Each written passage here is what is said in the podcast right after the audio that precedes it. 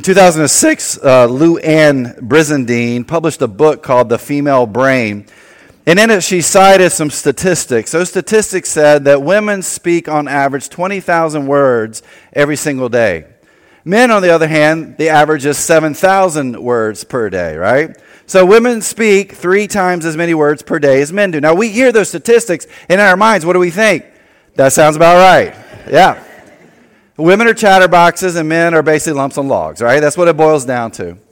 Well, people were skeptical of the, this research, and one of those people was a guy named James Pennebaker. Pennebaker decided, hey, I, I'm skeptical of this because it's not true. He had been doing research on this for 10 years, and so uh, through the research that he did, he found out that actually men and women speak about the same amount of words every single day that the average person says 16,000 words every day. Now, women were about 400 words more per day, but, but by and large, if you think about it, that's a pretty small uh, grouping of words if you think about men and women being right around 16,000 words per day. Here's what that means. If you and I are saying 16,000 words per day on average, we are going to say things we regret. Now, it's kind of funny as a side note, he had um, his most economical speaker, which was a man, which makes sense this guy said 500 words on average per day. Like for some of you, that's a half a minute a day, right? The most verbose speaker was also a man. He said on average, I don't know what I'd do to this person, 47,000 words per day. And you think your kids talk a lot. Anyway, that's a sort of a side note there. The point being, what we find is that when we say that many words per day, the chances are you and I are going to say some things that we regret. Over the next few weeks, we are going to be in this series called Me and My Big Mouth. And this is true for many of us, right? There are things that we say that we truly regret. And so, what would it look like for you and I to work on that? What would it look like for us to, to think about that we really do have me and my big mouth, or as the, the song at the very beginning of the day, my stupid mouth? I mean, our mouth gets in the way of so much within our life, specifically our relationships. And so, over the next four weeks, we're going to look at different aspects of how we can, how we can fix this, this one thing that, that's kind of hard to do, and at the same time is actually pretty simple. Over the next few, or excuse me, over the rest of our time today, we're going to be looking at a passage in James. Before we get there, a couple things about James. Uh, first, I get people that ask me quite a bit, hey, what books of the Bible should I read? I mean, there, there's a big old book. There's 66 books in there. How many of these do I need to read? Should I read them all right now? I mean, what's the deal? And here's what I tell people. There are three books I think you should read, just kind of starting out when you read Scripture. The first is Genesis. Genesis is kind of the why. This is the why of what you're getting ready to read for the rest of, of Scripture. The next one is the book of John. Uh, John is the who. This is the who about what Scripture is all about, and it really points back to, to much of Genesis. And, and then I tell them to read the book of James, because James is the what. This is what it looks like to follow Christ. James is one of my favorite books. Um, James was actually the brother, the half brother uh, of Jesus. Uh, I talked about this on Easter. James and his siblings, his brothers and sisters, which would have been Jesus' half brothers and sisters, they didn't believe that Jesus was the Messiah. They didn't believe he was the Son of God. In fact, at Jesus' uh, crucifixion, we have Jesus on the cross, and down below, there's his mom, some family members, family friends, John, his best friend. There are no siblings present because they think Jesus is, is actually a crazy man. Now, they, they would probably say, you know, we, we know Jesus right? We know who he was. And, and one of the things I find interesting about this interaction with, with James and Jesus and what happens to James later on is that between the age of 12 and, and 30, we really don't have anything on Jesus, right? So that tells me if James is really struggling with who his, his half brother is, that, that he's saying he's the Son of God, it, it means that Jesus was just normal. And so they're probably looking at James, or J, John, excuse me, there's too many J's, right? I'm going to do this all morning. They're looking at Jesus and like, we know you, right? You're our brother. Man, you used to give us wedgies when we were kids. I mean, this is a kind of, you were just normal. You can't be who you say you are. You're crazy. Then one day, Jesus dies. A few days later, we find James. Maybe he's on the beach making omelets. Jesus shows up, totally changes his life. He's convinced at that moment that Well, you were my brother, sort of, but you truly are the Son of God. You are the Messiah. And so James becomes a follower, not of his brother, but of Jesus Christ. And we find with James, his life changes so much that he actually becomes the lead pastor, if you will, of this new thing that's happening, this thing called church. He's the lead pastor of this church in Jerusalem, which this church is growing exponentially. It's, it's growing so quickly. So he's kind of in charge of this. And so he writes these words in James, which, by the way, if you've never read James before, it's, it's basically a book of Proverbs. Um, it, it is just, uh, it's just a lot of, of, principles within the book of James. Powerful, powerful words. And, and James writes this specifically to Christians, to followers of Jesus. He's like, this is what it looks like for you to follow Jesus. Like, I didn't used to believe in this guy because he was my brother, but now I do. He's actually the Son of God. I believe he was the Savior, the Messiah. And now this is what it looks like to actually follow in his footsteps. And so James writes these words in James that, again, are so powerful. We're going to look at three of these verses today. If you have your Bible, you can turn to James chapter 1. James 1, we're going to start in verse 19. Again, we're just reading three verses, but man, there's so much within these three verses. James 1, chapter 19, their Bible's in the seats in front of you. If you're brand new, we put them up here on the screen. You can follow along on your Journey Church app, or you can follow along on your program today and take notes there. But in James chapter 1, starting with verse 19, here's what James writes. He says, My dear brothers and sisters, take note of this. Everyone should be quick to listen, slow to speak, and slow to become angry. These are interesting words from James because we don't know the context of this. Um, sometimes, if we look in some of the letters that were written in the New Testament, we kind of we we sort of know the context of what's happening there. As I read through James, I, I'm thinking Again, he's the pastor of this, this church, and it's growing exponentially. And you've got this new religious movement that has begun. Now, it started out as Judaism. Jesus came, he was the Messiah. It begins sort of this combination Judaism, Christianity thing, and then it, the Christianity part kind of pulls away from the Judaism. And so you've kind of got this dual thing that's happening. So this is a brand new thing that's there. And so James is in charge of all of this. And, and my guess is he's writing these words because there's conflict within the church. That, that these followers of Christ, these people are supposed to be following Christ, there's conflict that's there. But, but not only that, but as they're trying to live their just daily lives. And there's conflict that's happening within their daily lives. And, and so James is like, hey, look, there, there's something we've got to work on here, and it's this conflict.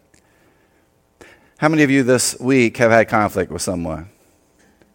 Six of you. Good. All right, the rest of you are great.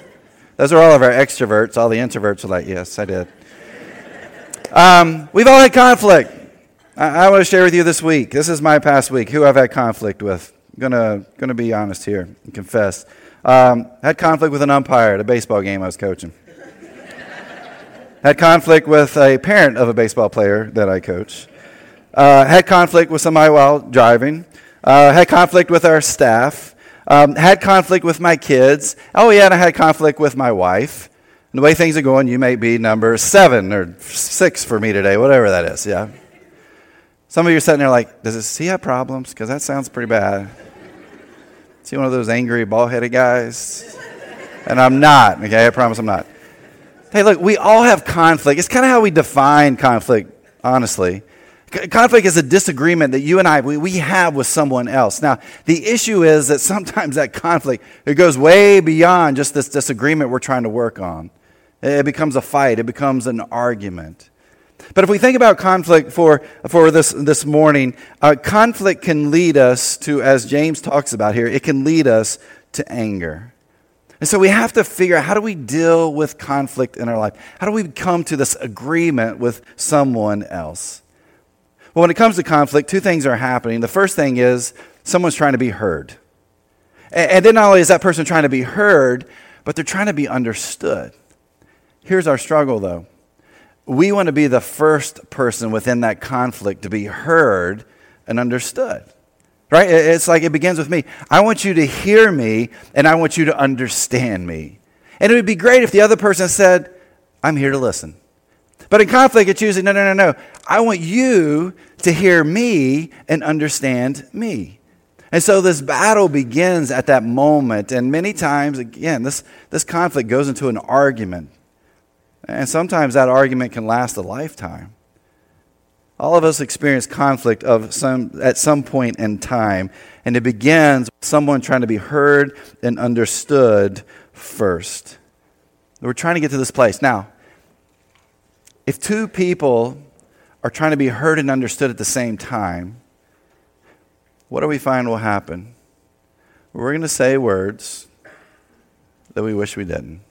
We're going to say things that we regret. And we know how this takes place. Our diaphragm expands, right? And we begin to push this air up, and it, it goes across our vocal cords, and it, it goes into our mouth, and our tongue starts moving, moving and our, our lips open, and these words, they just, they spew out, they explode from our mouth.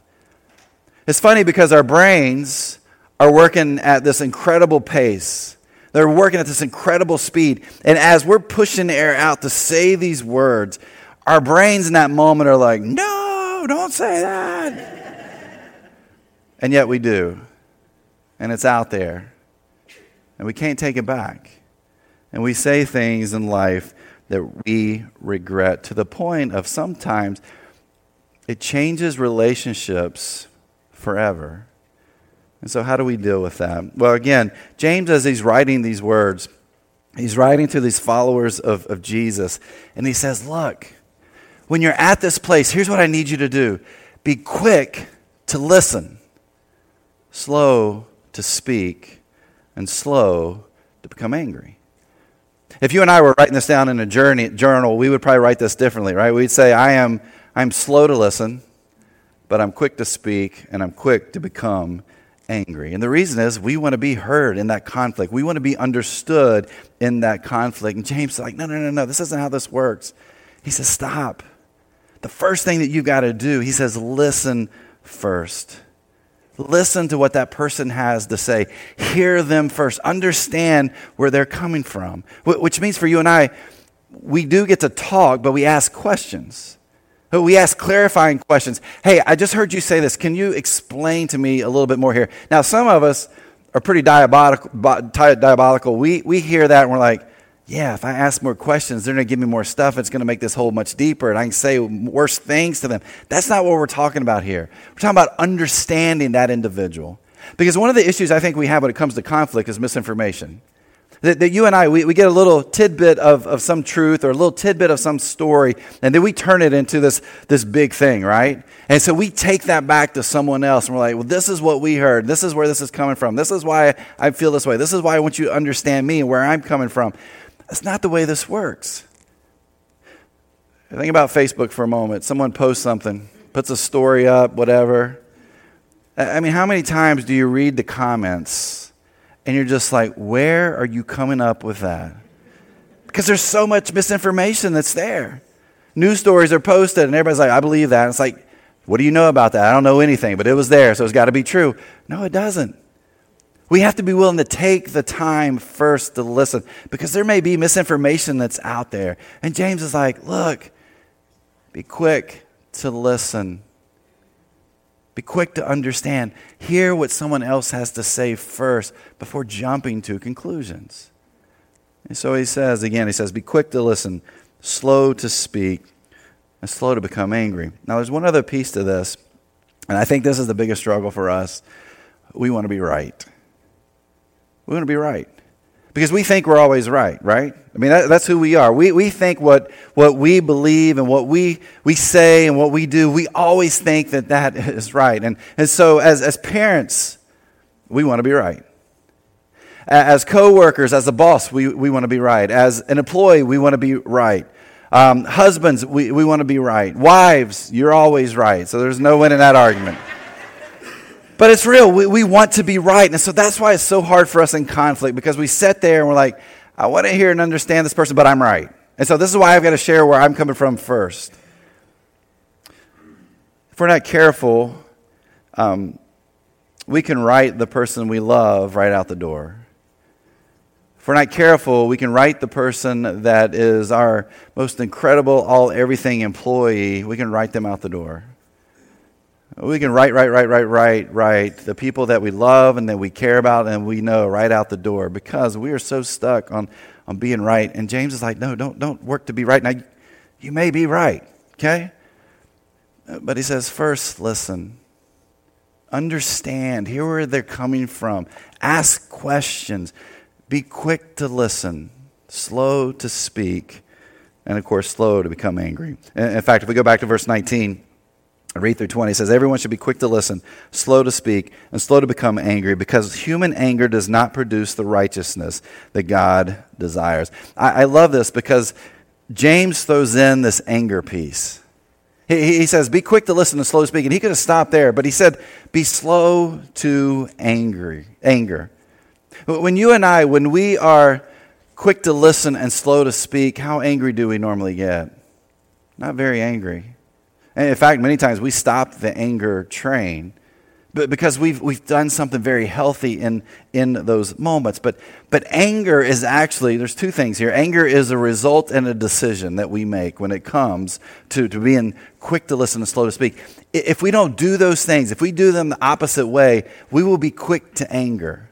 And again, anger is, is a result. It's a result of, of what we are experiencing. It's a result of saying, I am right and you're wrong. I know what I'm talking about and, and you don't. And so anger is a result of being slow to listen and quick to speak. But it's also a decision we make. We make a decision to be angry in those moments. We, we make a decision to lash out, right? Uh, that, that volcano explodes and we say words that we regret. Or for some of us, anger comes in a different form. It's that we, we shut down. We're quiet. We don't say anything. We sulk. But anger is still that decision that we make based on we don't listen slowly or quickly, and we don't, we don't speak slowly. And anger comes from that. Anger is a result in a decision of being slow to listen and quick to speak. James here, I think, is saying the longer you listen, the more you learn, the less angry you will be.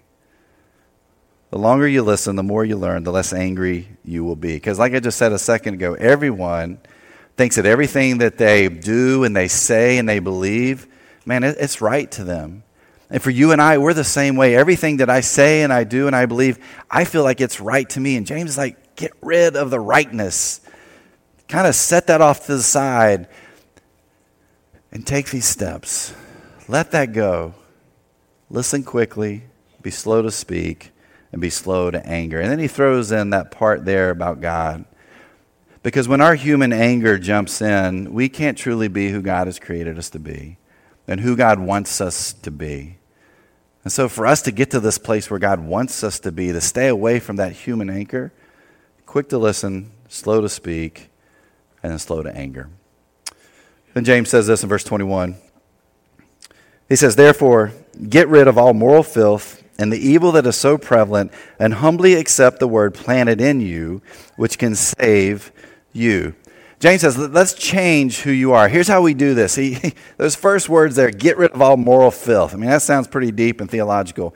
Um, that word rid there just means to strip it away, just to get rid of it. Kind of like if you're wearing your coat that's the right coat, right? You got the right coat on, I'm always right. James like, get rid of that. Just kind of throw it to the side. Hang it up. Just, just put it away. it's there, and maybe you're right, but, but we're not going to deal with that right now. And then he says, get rid of all moral filth. Now, the translation here, I, I don't like what they put here because the, this is actually a medical term, and I love this. This is why they should, shouldn't translate stuff like differently. It's wax in the ears. So James is like, get rid of the wax in your ears. You don't like that? I like that. That's a good one, I think. Get rid of the wax in your ears. I mean, that's, that's what he's saying here. Get rid of this wax that, that is deep down inside your ears. Um, when you have wax in your ears, you can't hear, right? Uh, parents, if you've got kids, you know, sometimes you'll say something to you you're like, I can't hear you. And what do we tell them? Get the wax out of your ears so you can hear what I'm saying. And then sometimes parents, we go clean the wax out of their ears and like, no wonder you actually could not hear anything I'm saying. Maybe you need to take a bigger bath. But anyway, um, but that's what James is getting to. He's like, clean your ears out. Now, now, as he talks about this idea of moral filth, again, that's that medical term there, but he talks about this evil that's there. Hey, for us, that's just the outside world, okay? And the outside world is saying, hey, you're right. They're wrong. You're, you're right. You, you don't need to listen to them.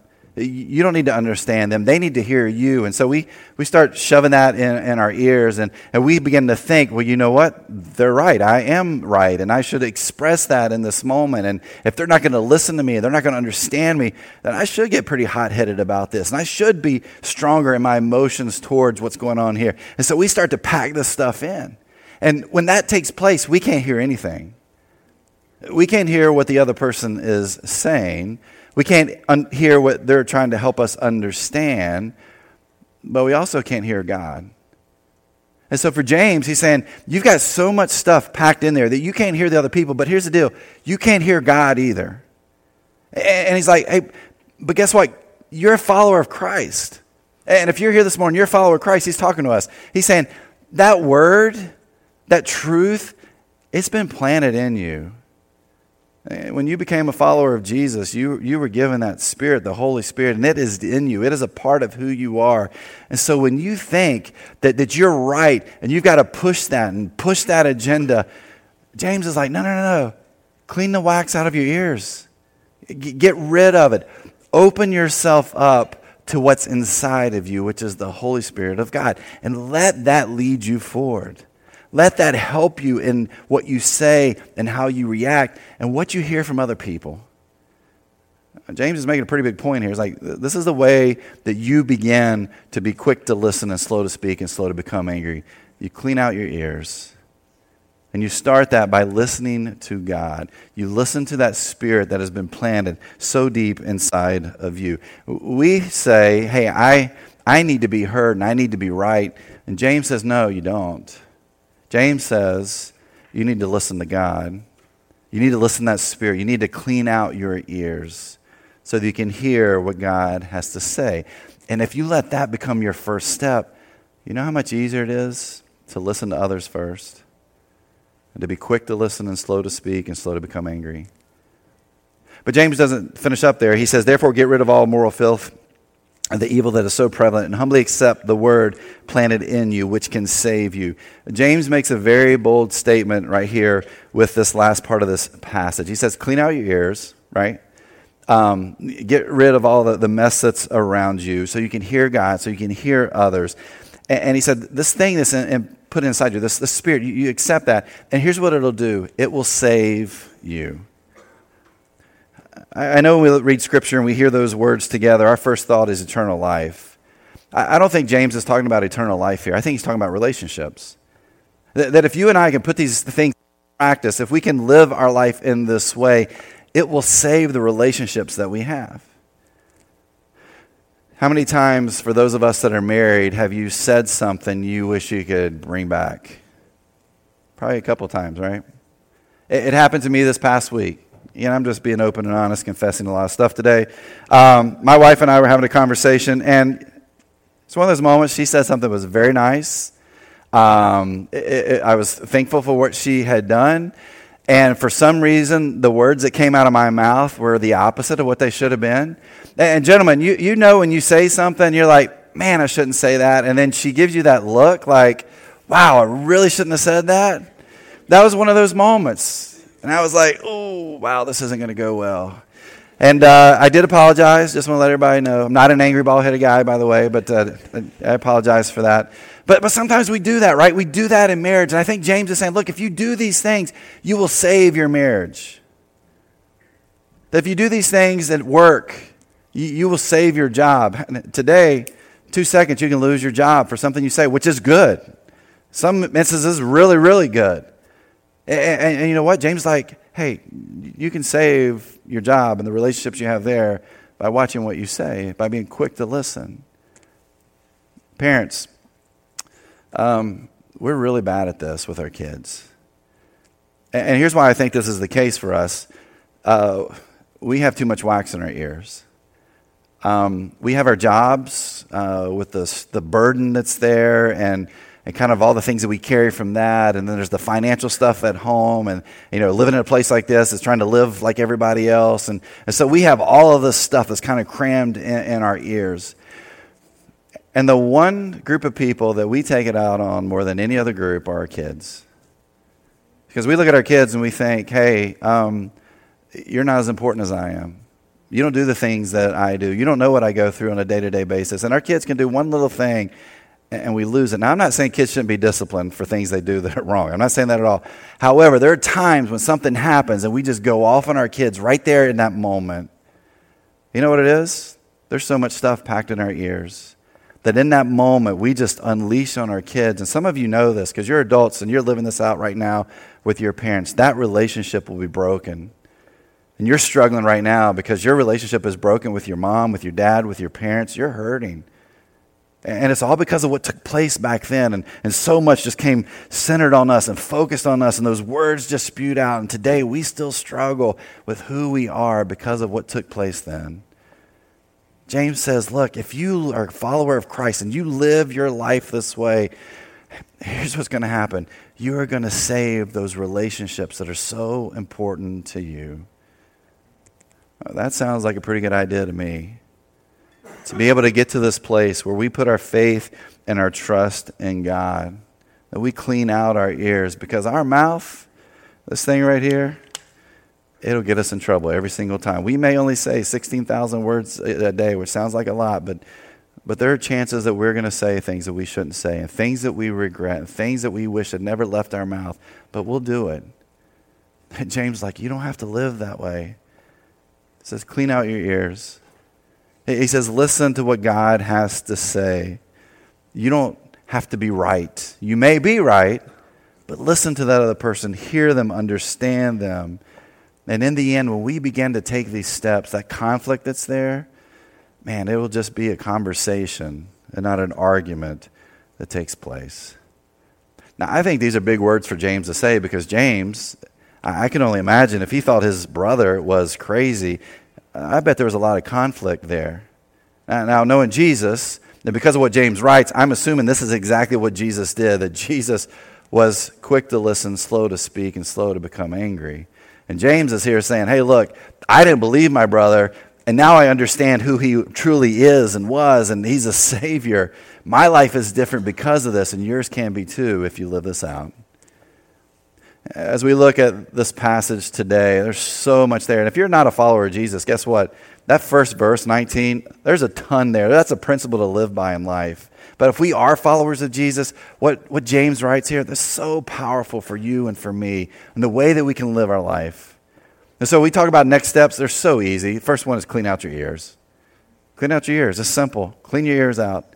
Get rid of the stuff that's there and, and just be open to what God has to say because that spirit, it's inside of us. It's been planted in us. And then the second, be quick to listen.